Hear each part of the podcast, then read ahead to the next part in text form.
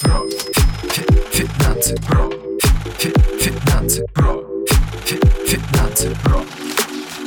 Подкаст про. Финансы про. Финансы про. Финансы про. Финансы подкаст. Всем привет! Меня зовут Гагаладзе Ольга, и это подкаст про финансы. Каждый выпуск — это руководство для тех, кто хочет приумножить свой доход. Вы узнаете, как начать инвестировать и копить, даже если у вас немного денег или есть кредиты. А сегодня я решила выложить для вас запись моего интервью. Я недавно была приглашена в подкаст «Короче, на богатом». И у нас получилась очень интересная беседа. Я подумала, что такой интересной беседы просто грех будет не поделиться у меня в подкастах. Поэтому я надеюсь, что вы послушаете и получите удовольствие от этого интервью. Друзья, всем привет! На связи Юлия Галаева. И сегодняшний выпуск посвящен тому, какие инструменты выбрать для сохранения приумножения своих средств. Инвестиции в недвижимость или фондовый рынок. Сейчас такая непростая ситуация, и как будто бы в нашей стране осталось всего два инструмента. Это недвижимость для сохранения приумножения капитала и фондовый рынок для диверсификации. И я знаю, что многие из моих слушателей прям боятся этой темы, потому что не понимают, каким образом можно начать, как подступиться, как анализировать, как контролировать и так далее. И поэтому сегодня у нас в гостях особенный эксперт эксперт Ольга Гагаладзе, экономист, инвестор и автор блога про финансы. Оля, привет. Привет, очень рад, что пригласили.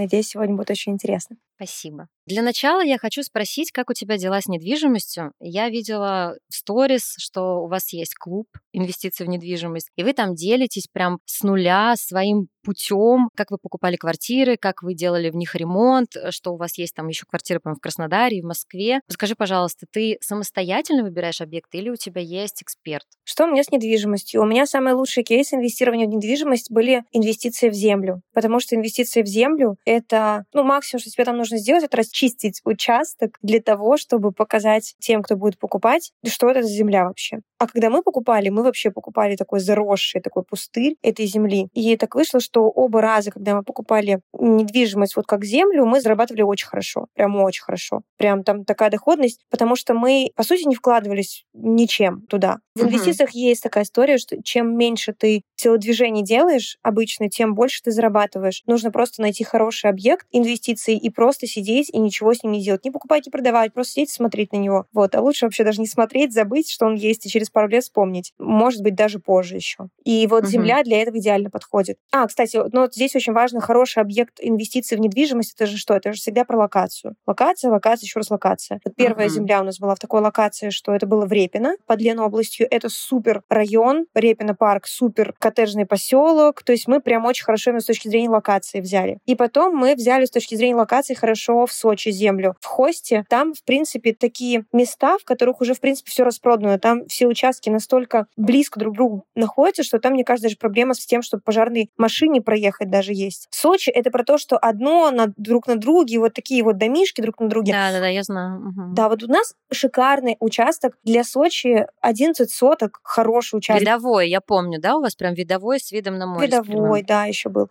Короче, угу. обе эти земли мы покупали для себя и выбирали локацию чисто вот под себя. И выбирая под себя, никогда не прогадаешь. Вот я бы хотела здесь жить. Вот я, вот у меня дети. Насколько мне удобно, комфортно самому здесь жить. Дальше другие кейсы недвижимости. Здесь мы уже пойдем по квартирам. Мы жили в ЖК Хорошовском в Москве. И мы приехали в Москву, потому что мне нужно было учиться. И просто мы там снимали квартиру и смотрим, что все что-то ходят, что-то продают. Знаешь, до февраля 22-го все только... Такое ощущение, что все только занимались тем, чтобы продавали и покупали недвижимость. В общем, они все ходят, продают, все эти риэлторы, просмотры, все дела. А я там гуляю с коляской, с ребенком. И даже мне видно, что куча народу ходит на просмотры квартиры, и эти риэлторы все время ходят ключами звенят. Я думаю, что-то все ходят, а что мы не ходим? Пойдем тоже посмотрим квартиры какие-нибудь здесь, в Хорошовском. Ну, пошли посмотрели, купили в ипотеку. Так у меня родилась идея вот этого самого... Он вообще не клуб, это мы называем реалити-шоу, потому что мы там делимся своим опытом, рассказываем, что, как мы делаем, где, что мы делаем. Всю правду рассказываем, где нас обманули, где у нас нас хорошо все построено. Таким образом, мы купили квартиру, я подхожу к мужу и говорю, Паша, я знаю, как мы заработаем на ремонт. Мы запустим реалити-шоу, а деньги, которые заработаем с реалити-шоу, вложим в ремонт. Да, и, в общем, такой вот у меня есть социальный капитал, мои подписчики, которым можно всегда предложить классную какую-то движуху, тему, и они всегда только рады. И там доступ стоил что-то 600 рублей, первый доступ стоил, потом 800 рублей. Сейчас он не продается. Соль в том, что мы там купили 4 квартиры. И я хотела проэкспериментировать именно с ипотеками. А дадут ли мне ипотеку? А сколько ипотек мне дадут? Мне в итоге дали за месяц 4 ипотеки мне выдали. И я угу. купила две квартиры в ЖК Хорошовском, типа со свободной планировкой, вот эти вот все дела. И там нужно было вообще с нуля, с бетона делать ремонт этот. Господи, боже мой, чтобы я еще раз, никогда в жизни. Ну, мне кажется, многие так говорят, потом ремонт завершается. Как, в общем, как с детьми. Рожаешь ребенка, первое время думаешь... И забываешь. Да, никогда в жизни больше, чтобы я еще раз на эту авантюру подписалась. Да. А через два года ты уже такой, ой, какие миленькие, хорошенькие, может быть, еще одного. Вот. И с недвижимостью, мне кажется, то же самое вообще происходит с ремонтом. Но мы его завершили, я видела. Мы один завершили ремонт, и мы сейчас выходим на сделку. Вот буквально вот сейчас, буквально со дня на день, мы выходим на сделку, и при том, что, кстати, у нас там получилось обалденный просто ремонт у нас получился. У нас получилась квартира, которая самая дорогая в этом жилом комплексе. Мы ее выставили дороже, выше рынка. Вот сейчас говорят, что вот, сейчас рынок покупателя, сейчас не покупают, сейчас нужно цены скидывать. Ничего подобного. Хорошую квартиру сделай, и продай ее. Хорошо будет. Да, угу. на условиях выгодных покупателю.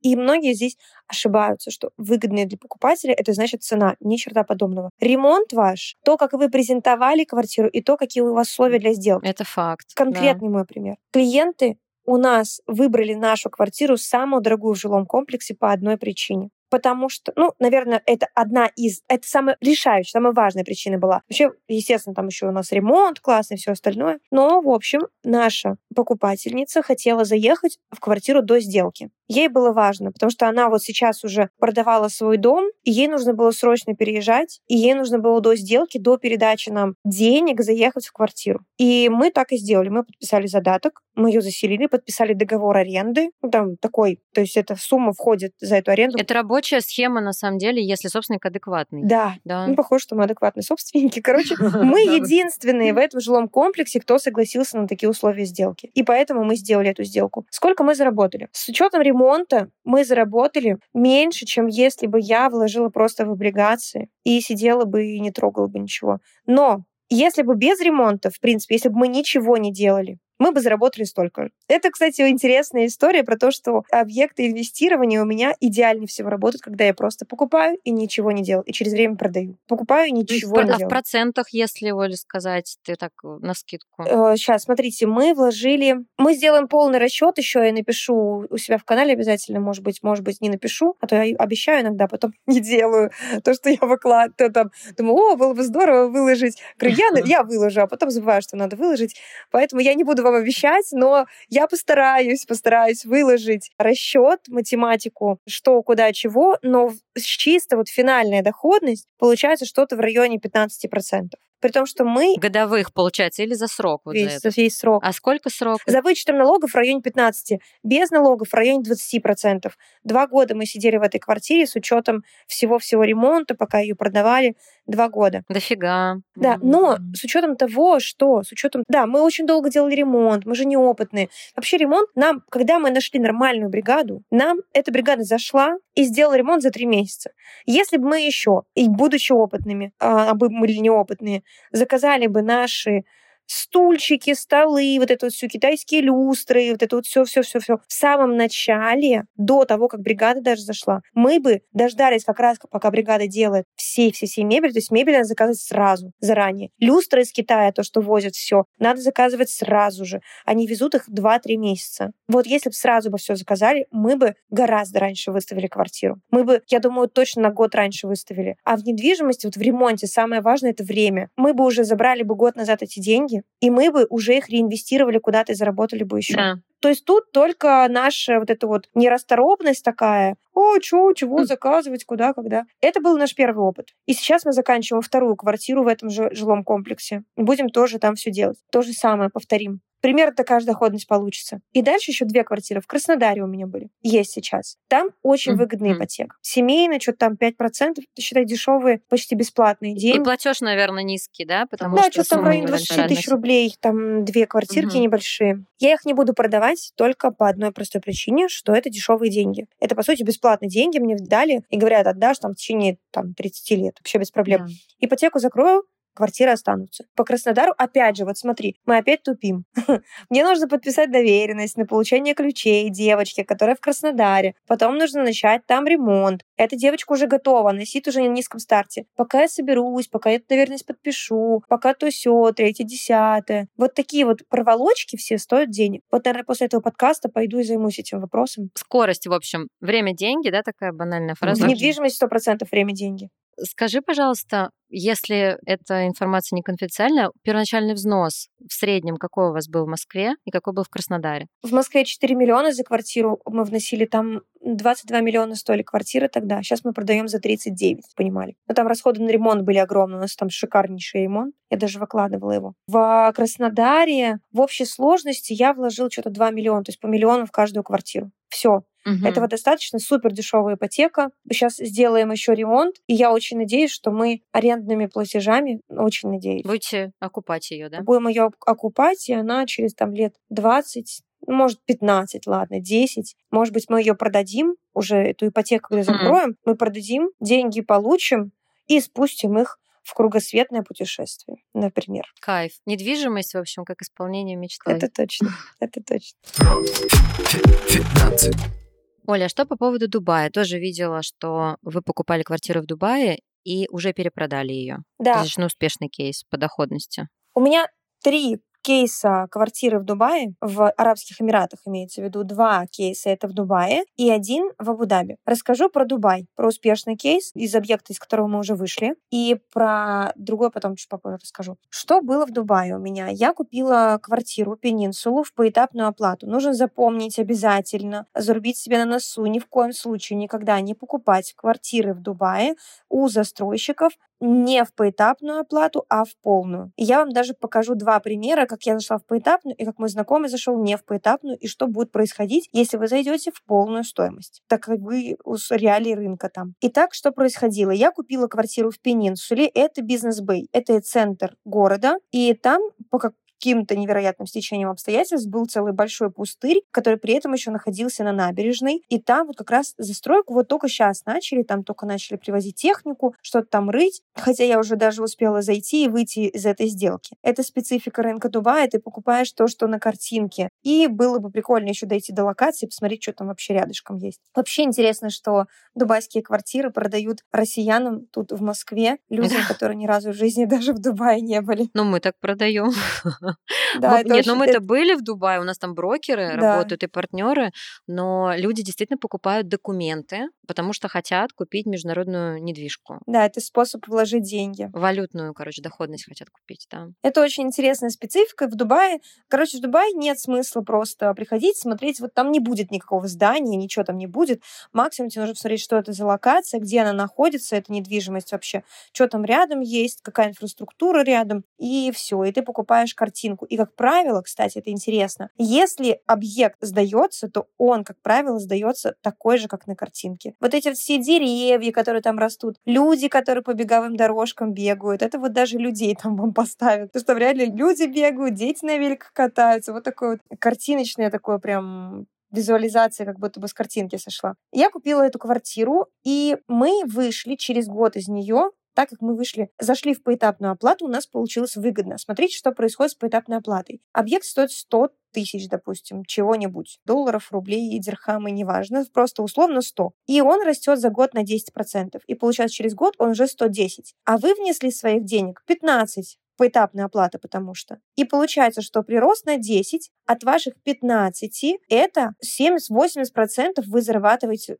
себе сверху За год. за да. год. Да, Прирастает. именно таким Мгм. образом в основном и зарабатывают вот сейчас такой рынок в Дубае. Вот сейчас. Но это правда зависит от объекта. Очень многие квартиры не перепродаются. Это правда зависит от объекта. Просто пенинсула или пенинсула, да, правда классный объект по локации. И вход там был выгодный очень. Да, и сейчас там еще другие объекты сдают. Там, как мне объяснили, специфика роста цен. Сначала сдали, продали все объекты в комфорт-классе, а потом рядом строят башни каких-то супер элитных классов, и из-за того, что там цена, естественно, поднимается, и как будто бы подтягиваются цены на башни, которые рядом, которые типа уже раскуплены. Ну вот как один из факторов. Как драйвер роста, в общем. Точно, так и есть. Это очень интересно с этой точки зрения, потому что, э, ну да, это вот специфика именно самого объекта. И плюс еще локации, естественно. Если вот наш знакомый купил в полную оплату, у него была цель перегнать деньги туда, Просто валюту куда-то пристроить нужно было ему. В России валюту сейчас он, ему там крупные суммы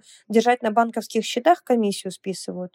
И вот он думал, куда пристроить, и пристроил. И, естественно, так как денег много, бухнул сразу всю сумму. Что происходит с вашим объектом в этом случае? Вы хотите его перепродать. Рядышком, вот в вашем же здании, продает застройщик, говорит, смотрите, у меня поэтапная оплата, гибкий payment план, внесите чуть-чуть и купите квартиру. И он со своим полным взносом, ну, он же не продаст людям в поэтапную оплату. У него нет поэтапной оплаты. Вот я как продала? Я сказала, вот у меня payment план мой, поэтапная оплата моя. Я вам как бы передаю этот payment план господа покупатели. Перевести. Да. Переуступить. Если умным языком договор цессии произошел, Угу. и переуступили мы эту поэтапную оплату, и люди дальше продолжают платить по моему поэтапному плану оплаты. А у него этого плана нет, он уже все внес. То есть у него уже сильно сужается рынок, и у него купят только те, кто готов полную оплату внести. Да, у кого кэш. Поэтому всегда вносите поэтапную оплату в Дубае. Вот такой вот пример у меня был. Дальше я купила еще в башне, которая будет строиться сейчас на подъезде к Blue Waters. Там есть такой маленький участок. Мы вообще даже не понимаем, как там поместятся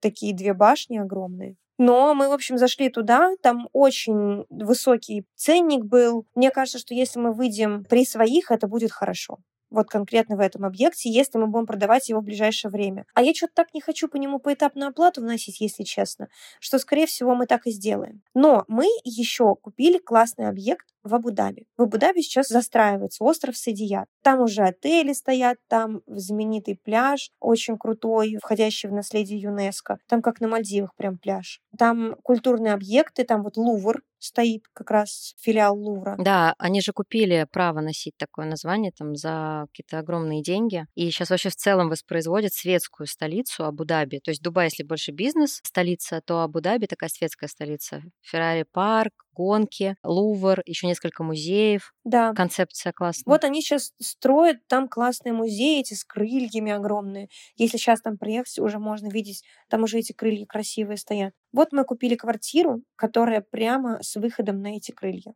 То есть не чуть-чуть там кусочек виден, а вот наш балкон прямо выходит на эти крылья. Прямо вот между нами этими крыльями больше ничего нет, только прогулочная зона. Вид обалденный там. И там еще стоит синагога, мечеть и храм. Так интересно, и в Абу-Даби идешь и слышишь звон колоколов. Так это было необычно. Мы там гуляли с детьми возле Лувра как раз. Это невероятные объекты. Там найти квартиру, если найдешь себе что-то, выцепишь, будет большая удача. Мы взяли в, тоже в поэтапную оплату эту квартиру и, в общем, будем смотреть, как там дальше будет все происходить. Вот такие вот кейсы в Дубае у нас. Очень классно. Ликвидный объект, короче. Очень ликвидный. Супер ликвидный. Если я сейчас его выставлю, у меня его за пять дней заберут. Но тем более видовой. Плюс Абу-Даби, а насколько я знаю, Эмират, в котором нельзя местным покупать недвижимость в других Эмиратах. То есть там же сосредоточена вся нефть, это самый нефтяной Эмират, и все местные могут покупать недвижку только там. И, соответственно, это тоже поднимает спрос, потому что они тоже хотят ликвидные и красивые объекты, красивые виды. Так и есть. В общем, там сейчас еще строится один район с гольф-полем, развивают, в общем, да. Мы сейчас, когда покупали, там сначала разбирали местные, то есть сначала им давали. Сначала они выбирали се- себе квартиры. Говорят, вообще чуть ли не шейх там выбирал эти квартиры. Ну, я не знаю, сколько это правда вообще. Но сначала разбирали местные, а потом то, что осталось, уже не резидентом. При том, что когда ты покупаешь, ты должен обязательно быть не резидентом. И вот у меня муж тогда был не резидентом, и он смог зайти в эту сделку. Если бы он был резидентом, ему бы не дали, не продали бы этот объект. Даже если бы была вот виза, если бы был ID, да, уже бы не продали. Если бы было Emirates ID, не продали бы. И там еще была сложная система KYC, то есть нужно было подтвердить, откуда деньги, чуть ли не свою историю успеха описать, откуда у тебя деньги. То есть они там следят за чистотой капитала, кто там будет и так далее. Очень очень интересный подход, конечно. Ну, то есть это такой своеобразный тендер получается на жильцов и на владельцев, на инвесторов. Это да, точно, точно так и было. Качество, качество. Мы так покупали эту квартиру из кровати, чтобы вы понимали. Мы с утра еще не успели проснуться, даже не успели встать с кровати. И у нас там обрывают телефоны. Вот либо это типичный эмиратский рынок. Берешь либо в течение пяти минут, либо, Либо не никогда. вообще. Да, и ты такой, о, господи, я еще даже не умылся, кофе не выпил. Что вы от меня хотите? В общем, так купили эту квартиру. Слушай, ну я помню, что вы продали же землю и зашли в эту квартиру. То есть вы как бы перекладываете, вы постоянно как будто перекладываете капитал из одного актива в другой. Земля подросла, продали и взяли там Абу-Даби. Дубай, по-моему, тоже откуда-то переложили. Ну, то есть ты такой очень диверсифицированный инвестор. Так и было. Мы продали пенинсулу, забрали оттуда. Мы продали землю выгодно, соединили и отправили в Абу-Даби. Вообще кайф. Ну, в общем, крутимся, вертимся, что-то делаем. Ну, то есть я к тому, что из оборота семьи, качества жизни деньги на инвестиции не дергаются. Они создаются как бы в активах, в процессе. То есть когда-то принятые решения и ответственность, взятая на себя, мы же промышление все-таки, да, сгенерили эти деньги для таких классных ликвидных объектов. И, ну, понятно, что ты еще в контексте, да, ты там зимуешь в Дубае, у тебя там свой человек, но тем не менее, представьте, просто там за пару лет сгенерить в земле, сгенерить в этом объекте там и получить квартиру, где квартира у шейха. Вот такой спойлер, я знаю, что будут нарезать. Так и есть. Я все, вот если посмотреть на все объекты Репина, мы там жили рядом, и мы ездили, район знали, мы покупали для себя. Сочи, как мы купили? Мы сняли дом, вот во время пандемии мы снимали дом, а, чтобы не в Москве это все коротать, а в Сочи. Еще мы там после зимовки приехали в Москве, все болели, сидели. А, в Питере мы тогда были, в Питере все болели, приехали лечиться в Сочи, так и остались там. И купили участок, который был соседний рядом с нашим домом. Мы все мимо него ездили, ездили, не понимаю, что это за пустырь какой-то. А потом выяснилось, что он на продаже, оказывается, стоит. Интересно. Потом в Эмиратах мы как покупали точно так же. Мы там просто зимовали, смотрим, все покупают. Хорошевскую также купила. Что-то все тут ходят, покупают. Краснодар, который я покупала, даже знать не знала, что это такое. Оля уникальный просто. Я, я просто с коляской гуляла и решила купить четыре квартиры. Ну, там просто, ну, так вышло, да, так вышло. Но я же тоже эти деньги коплю, я их выдергиваю из а, одного места, вкладываю в недвижимость. Я же могла их на фондовом рынке хранить. И хранила, что самое важное. Вот мы квартиру, которую для себя покупали, мы вообще все свои инвестиционные счета почистили. Почти все вытащили, почти все. Что даже с убытком доставали. А вот, кстати, почему вот, да, ты такое решение принимаешь как инвестор, переложить из фондового рынка в недвижимость? Если ты как новичок, например, не страшно? Но конкретный кейс мой. Для себя мы покупали квартиру. Мы купили ее, и нам дал собственник поэтапную оплату. Потому что все-таки объект дорогой, и найти человека, который тебе сразу кэш принесет такой, это сложно. У нас была поэтапная оплата меньше, чем на год, и я могла теоретически, вот мы ее купили в октябре, в ноябре, и я могла теоретически до конца лета ему поэтапно вносить деньги. Я тут понимаю, что я постепенно скатываюсь ну, в какое-то эмоциональное дно. У меня вроде бы все хорошо в жизни. У меня все замечательно. Мы только переехали в классную квартиру, а я просто на эмоциональном дне. Тянет долг. Да, я понимаю, что это из-за того, что я сейчас работаю только на то, чтобы выплатить этот долг. А он большой. Несмотря на то, что у меня деньги лежат в инвестициях, на вкладах, я могу теоретически взять и закрыть этот долг, но я понимаю, что если я до лета подержу, то я процентами заработаю сверху еще. Но на другой чаше весов иррациональное наше. Кстати, когда мы принимаем решения, они, как правило, всегда иррациональны. Об этом поведенческая экономика, сейчас Нобелевские премии на этот счет выдают. Ты можешь думать, что ты все сосчитал, на самом деле ты потом идешь и покупаешь какую-нибудь, не знаю, салатовую сумку, которая тебе нафиг не нужна была. Ты уровень энергии же просчитать не можешь. Ну, то есть это Точно. невозможно оцифровать, как, что тебе это даст. Вот в чем дело. Да. И вот я все оцифровала, вроде бы все в порядке. А на другой чаше весов мое эмоциональное дно. Что происходит? Долг, кредит. И я говорю, Паша, Паша, все продаем. Он говорит, как? А тогда еще начались все эти новости э, европейские про то, что там стягиваются войска, границы с Украиной и так далее. И на всех этих новостях российский фондовый рынок стал чувствовать себя очень нехорошо. Он вот рос, рос, рос, рос, рос. На этом росте там Паша там своими деньгами некоторыми зашел, потом эти все новости. Говорю, Паш, надо все продавать. Он говорит, как сейчас такие новости, ты чего? Да там с убытками. Я говорю, мне все равно. Мое эмоциональное состояние самое важное, то что благодаря этому эмоциональному состоянию меня получается работать, зарабатывать, быть полезной для людей. Сейчас я не полезна ни для кого, а только врежу их, захожу настроением своим другим людям. Таким образом, получается история, что мы продаем все. И через месяц гром... громыхает эта новость про февраль 22 И мне начали подписчики писать, Ольга, вот вы все вывели из инвестиций, вы все знали, вы все знали, никому ничего не сказали. Да, мы такой сценарий с нашими студентами обсуждали, и я говорила, что будет в этом случае. Но я свое решение принимала не опираясь на этот сценарий, а исключительно на то, что я не могла жить с этим долгом. Вот это пример того, как мы вывели деньги из фондового рынка в недвижимость, потому что просто там было накоплено, и мне нужно было закрыть долг. В общем, послушала себя. Так и есть, да самое правильное решение, когда ты себя слушаешь. А если они неправильные, то ты всегда можешь себе сказать, что зато я послушал себя. Да. Зато я себя не предал. Точно, так и есть, да.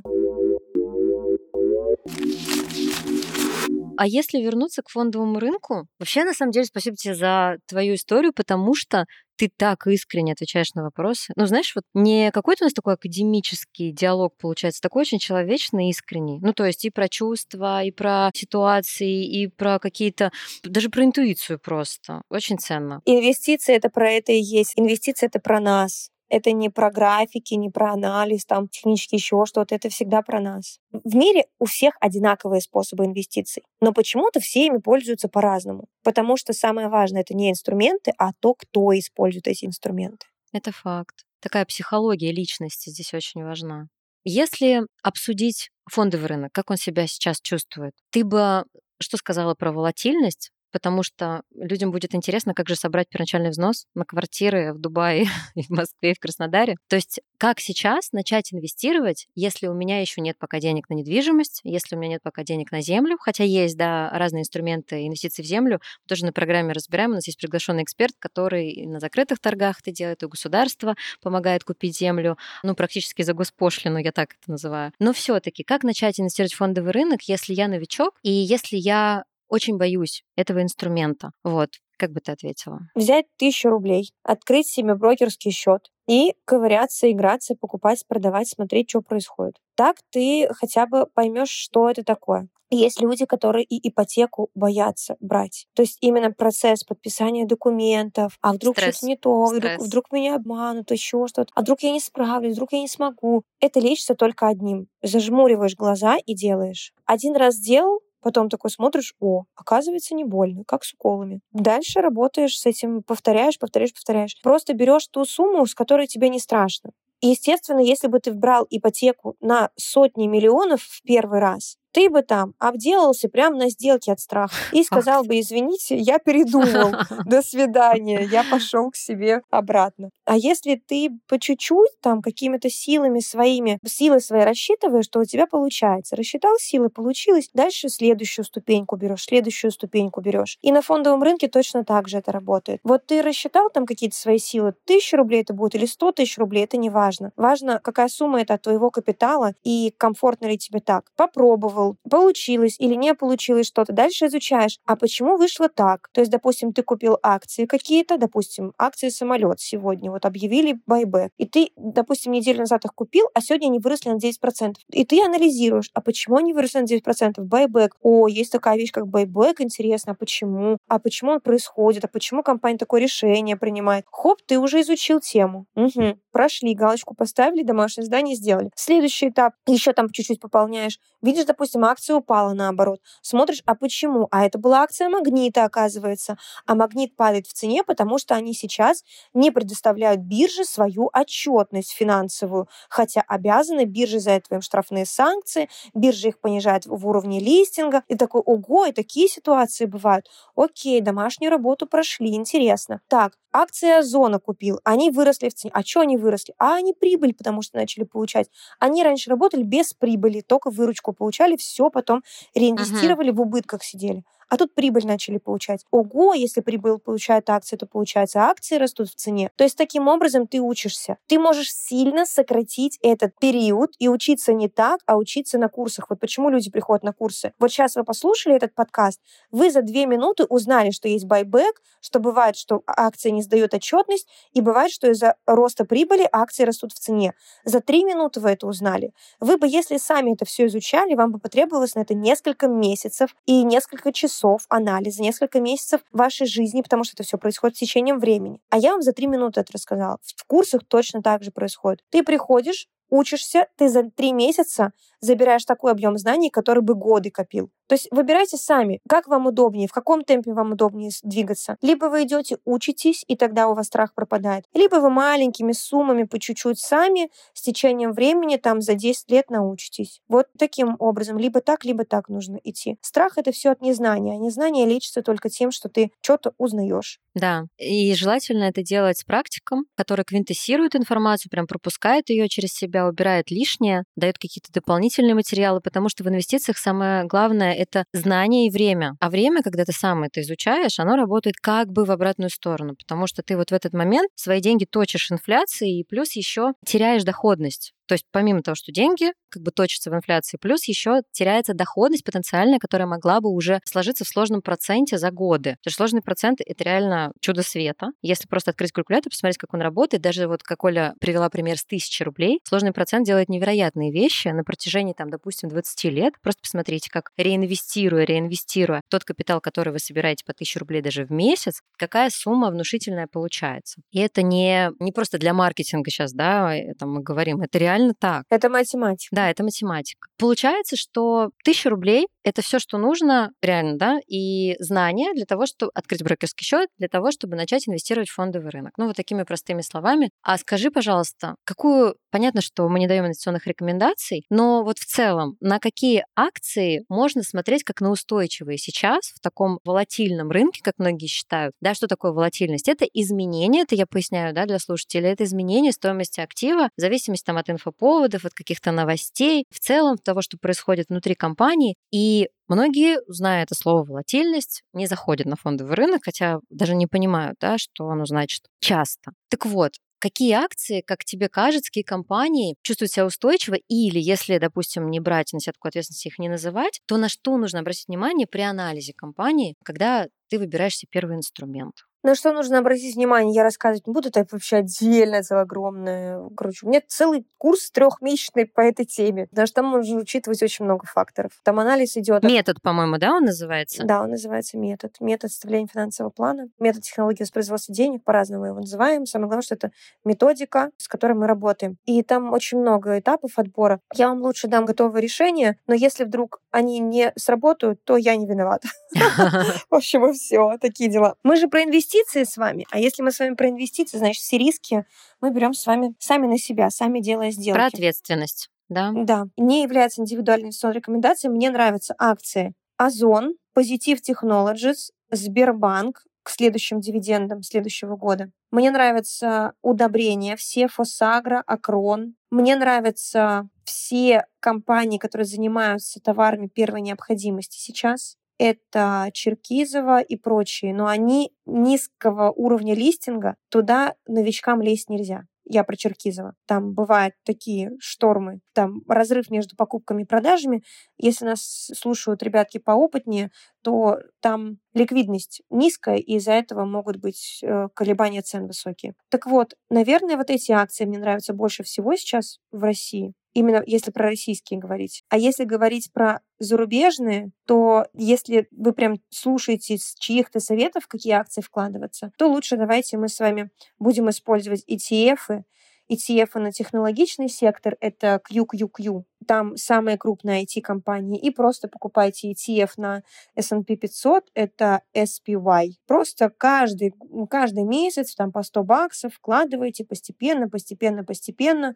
Всякое разное там будет происходить с ними. В прошлом году инфляция в Америке шпарила, они падали. До этого они напечатали кучу денег, они выросли на 50% за год. То есть с ними будет происходить всякое разное, но если вы будете пополнять каждый месяц там на одну и ту же сумму, то через пять лет вы Алюшечку Галадзе вспомните и скажете, Золото ты мое, слава богу, ты мне об этом сказала, я тебя послушала. Короче, друзья, только что вы прослушали готовый инвестиционный портфель от Ольги Галадзе, который будет работать в течение пяти лет. Да, это не является индивидуальной инвестиционной рекомендацией, но тем не менее, это правда классные компании, и даже по 100 долларов там или по 1000 рублей создадут капитал просто за счет вот имени, отчетности того, что компании рабочие и сложного процента. Все, идем делаем. Точно. Оля, если подытожить выпуск очень мощно, очень объемно получилось. Вот какой спикер, да, такой выпуск. Это прям без лести, правда. Спасибо. И про психологию, и про диверсификацию, и про разные инструменты, и про твои личные решения, и еще и готовый инвестиционный портфель в придачу. Просто э, методичка какая-то. Какие бы три совета ты дала инвестору, новичку, да или в целом инвестору вот на данный момент? Знаешь, такие три постулата от Ольги Галадзе. Первый. Финансовая дисциплина. Если решили начать инвестировать, инвестируйте каждый месяц, независимо ни от чего. Вот у меня сейчас, пока мы с вами общались, несколько смс-чек выскочило, там было написано «Деньги списаны, деньги списаны, деньги списаны, деньги списаны». Это у меня настроены автоматические переводы в инвестиции. Я вообще, вот я сейчас общалась с вами, я не тратила ни секунды времени на эти инвестиции. Я однажды себе настроила систему, я выбрала эти инвестиции, естественно, я потратила на это некоторое время, выбрала их, настроила себе автоматические пополнения своих счетов, и вот пока я дальше живу свою прекрасную жизнь, общаюсь с вами, у меня там все это происходит. То есть регулярные пополнения ваших инвестиционных портфелей. Это первое. Второе. Заведите себе дневник сделок. Это где вы отмечаете почему вы покупаете ту или иную акцию. Если вы новичок, вы через год посмотрите на свой портфель и вспомните, не вспомните, с какого перепуга вы купили эту акцию вообще. Зачем это нужно? Вы через год на это все смотрите и рефлексируете, то есть анализируете. Так, здесь у меня плюс, я здесь делала ставку на это, за счет этого ли выросла акция или за счет другого чего-то. Таким образом, у вас происходит самообучение, а взрослые обучаются только посредством самообучения. Это детям объясняют троечку, надо писать так, двоечку так, Россия основалась таким вот образом. В таком-то году было написано первый свод законов, там Речь Посполитая, что у нас там было. Вот, тебе это все объясняют. И многие взрослые ошибочно думают, что обучение потом на протяжении жизни должно быть таким. На самом деле обучение взрослого — это всегда про самоанализ, саморефлексию. Я сделал действия, какие результаты я получил, за счет каких факторов это произошло, как мне повторить мой результат. То есть взрослые сами систематизируют и создают свою методологию того, как они живут. Поэтому в инвестиции у вас будет точно так же. Вам нужно будет записывать, почему вы покупаете акции и что вас привело к результату, а что не привело. То есть такой вот дневник того, как вы инвестируете. И третий момент, правило в инвестициях зарабатывать. Вам нужно будет с каких-то денег инвестировать. Потому что если вы стали на путь инвестора, вы можете очень много времени тратить на то, чтобы изучить, как инвестировать. Но основные деньги вы будете зарабатывать на работе. Да, иногда будут сделки в инвестициях, которые вам дадут доход значительно больше, чем вы заработали на работе. Но таких сделок за вашу жизнь будет, ну вот по пальцам руки одной посчитать. Не всегда они будут происходить. Зачастую ваш капитал будет наращиваться за счет вашей работы, вашего труда. И вам нужно искать самые эффективные способы вашего труда, чтобы делать меньше, зарабатывать больше, то есть увеличивать стоимость своего рабочего часа. Придумывайте разные штуковины, ходите к карьерным консультантам, если вы в найме, или ходите к финансовым психологам, если вы предприниматель, вам нужно с мозгами поработать, как зарабатывать больше. Вступайте в сообщество предпринимателей, вступайте в сообщество ваши профессиональные. Если вы там СММщик, заходите в профессиональное сообщество СММщиков, спрашивайте, как люди зарабатывают. Если вы воспитатель, заходите в профессиональное сообщество воспитателей, смотрите, кто сколько зарабатывает. Моя няня зарабатывает там 1200 в месяц. Какие-то няни зарабатывают 30 тысяч в месяц. Чем они отличаются? Вот кто-нибудь сходил бы к моей няне, проконсультировался бы у нее из нянь. Вот такие вот дела. То есть зарабатывайте, ищите возможность, как увеличивать ваш доход. Регулярно его инвестируйте, правило первое, и анализируйте, что вас приводит к результатам, правило второе. И так по кругу. Кайф, спасибо. Я для себя отметила, что рефлексия это то, чему я сама обучаюсь очень долго. Я учу сейчас в вышке, в школе экономики, в магистратуре. И у нас внедрена рефлексия, когда мы разбираем предпринимателей. И вот я на программе внедрила после каждой лекции рефлексию, даже если это лекция о твердом. То есть, а что вы чувствуете, а что я думаю по этому поводу, а где я злюсь, а где я сопротивляюсь, а почему я это не хочу слушать, а где я засыпаю, потому что очень часто психика откидывает какие-то как будто бы ненужные фразы, а это же реакция? И в этом смысле я прям вот поддерживаю, голосую, да, рефлексия очень важна для инвестора. Фондовый рынок и рынок недвижимости на самом деле очень сильно отличаются, потому что вот в фондовом рынке более низкий порог входа, можно настроить автоматически, и это действительно мобильнее, да, мобильнее. Ты обучился за три месяца, ты собрал готовый портфель, настроил автопополнение, и твои деньги начинают потихонечку-потихонечку капитализироваться, работать на тебя. В недвижке я бы тоже добавила три пункта от себя. Первый, я соглашусь с Олей, он у нее третий, первый, зарабатывайте, будьте проактивны, потому что а, активный доход точнее, пассивный доход не может сложиться без активного дохода. Не может, ему неоткуда взяться просто будет. Второе — это подушка безопасности. Если мы говорим о недвижимости, она обязательно должна быть, а, потому что вы берете на себя обязательства в виде ипотеки. Это уже совсем другие размеры. А фондовый рынок вы хотите пополнили, хотите не пополнили, допустим, раз и выдернули там что-то на ресторан, на сумку. А в недвижимости так не получится. Есть обязательства, и вы здесь очень взрослым должны быть. И третье — это план Б, если вдруг мой объект не идет по той стратегии, по которой я изначально выбрал. Случилось то, что случилось,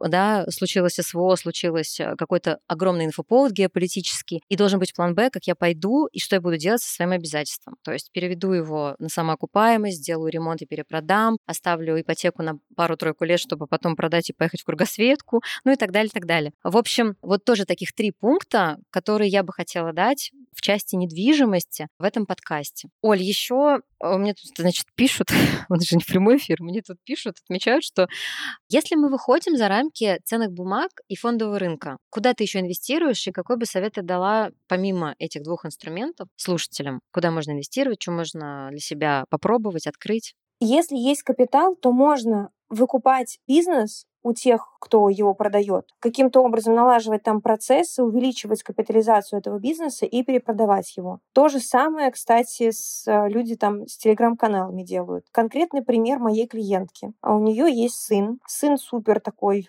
финансово грамотный. Он был студентом, обожал историю, еще со школы вел телеграм-канал, ну как со школы, там 10-11 класс, вел телеграм-канал по истории. И у него прибавлялись там подписчики, наверное, какие-то там механики взаимного пиара использовал и так далее, то есть какими-то каналами маленькими договаривался, чтобы люди подписывались. Писал про историю, раскачал телеграм-канал и продал его за 100 тысяч рублей. Офигеть. Да. Класс. И таким образом заработал сам. По-моему, он даже не вкладывал ничего, только там договаривался о коллаборациях с другими каналами, они обменивались аудиторией так. Ну, как трафик, получается, готовый такой трафик, площадка, в общем, готовая площадка с трафиком. Да, да. Классно. Есть еще такая схема с сайтами, где ты пишешь кучу-кучу статей там на сайте на определенную тематику, и потом как только этот сайт начинает привлекать органический трафик на сайт, ты его там продаешь. Но мне кажется, это более сложная даже тема, чем телеграм-каналы, например. Телеграм-канал гораздо легче скачать, чем сайт все. Вот как пример, как сейчас зарабатывают. Да, спасибо. Спасибо тебе большое за этот выпуск, за то, что пришла, за то, что поделилась ценными эмоциями и инструментами. И, ребят, спасибо, что послушали этот подкаст. Подписывайтесь в социальных сетях, которые будут указаны под выпуском на меня и на Олю. Делитесь в социальных сетях, отмечайте Ольгу Гагаладзе про финансы, про точка финансы. И пишите в комментариях, как вам этот выпуск, что для себя забираете. Спасибо, Оль, большое. Спасибо вам. Я очень надеюсь, что вам понравилось это интервью, а для самых стойких, кто дослушал до конца, у меня сегодня для вас впервые в нашем подкасте розыгрыш самый настоящий. Что нужно сделать? Нужно отметить меня в сторис, выложить информацию какую-то в вашем формате, в котором вы привыкли, говорящая голова, или скриншот, что вы смотрите мой подкаст, слушаете мой подкаст, в любом формате, в котором вам удобно. Хорошо, если будет там скриншот в том числе. Расскажите, что вы слушаете мой подкаст своим знакомым и друзьям. Расскажите, чем он вам понравился. Вот искренне просто расскажите, чем понравился вам сегодняшний выпуск. Отметьте меня, и среди тех, чьи отметки я увижу у себя в аккаунте, я выберу кого-то из вас и подарю вам годовую подписку на приложение про финансы. При помощи годовой подписки вы сможете искать инвестиции, вести свой личный бюджет, получать очень много обучающих материалов от нас. Там есть даже бесплатные курсы в приложении про финансы. Вообще подписка на про финансы на год стоит 12 тысяч рублей. Но кому-то из вас одному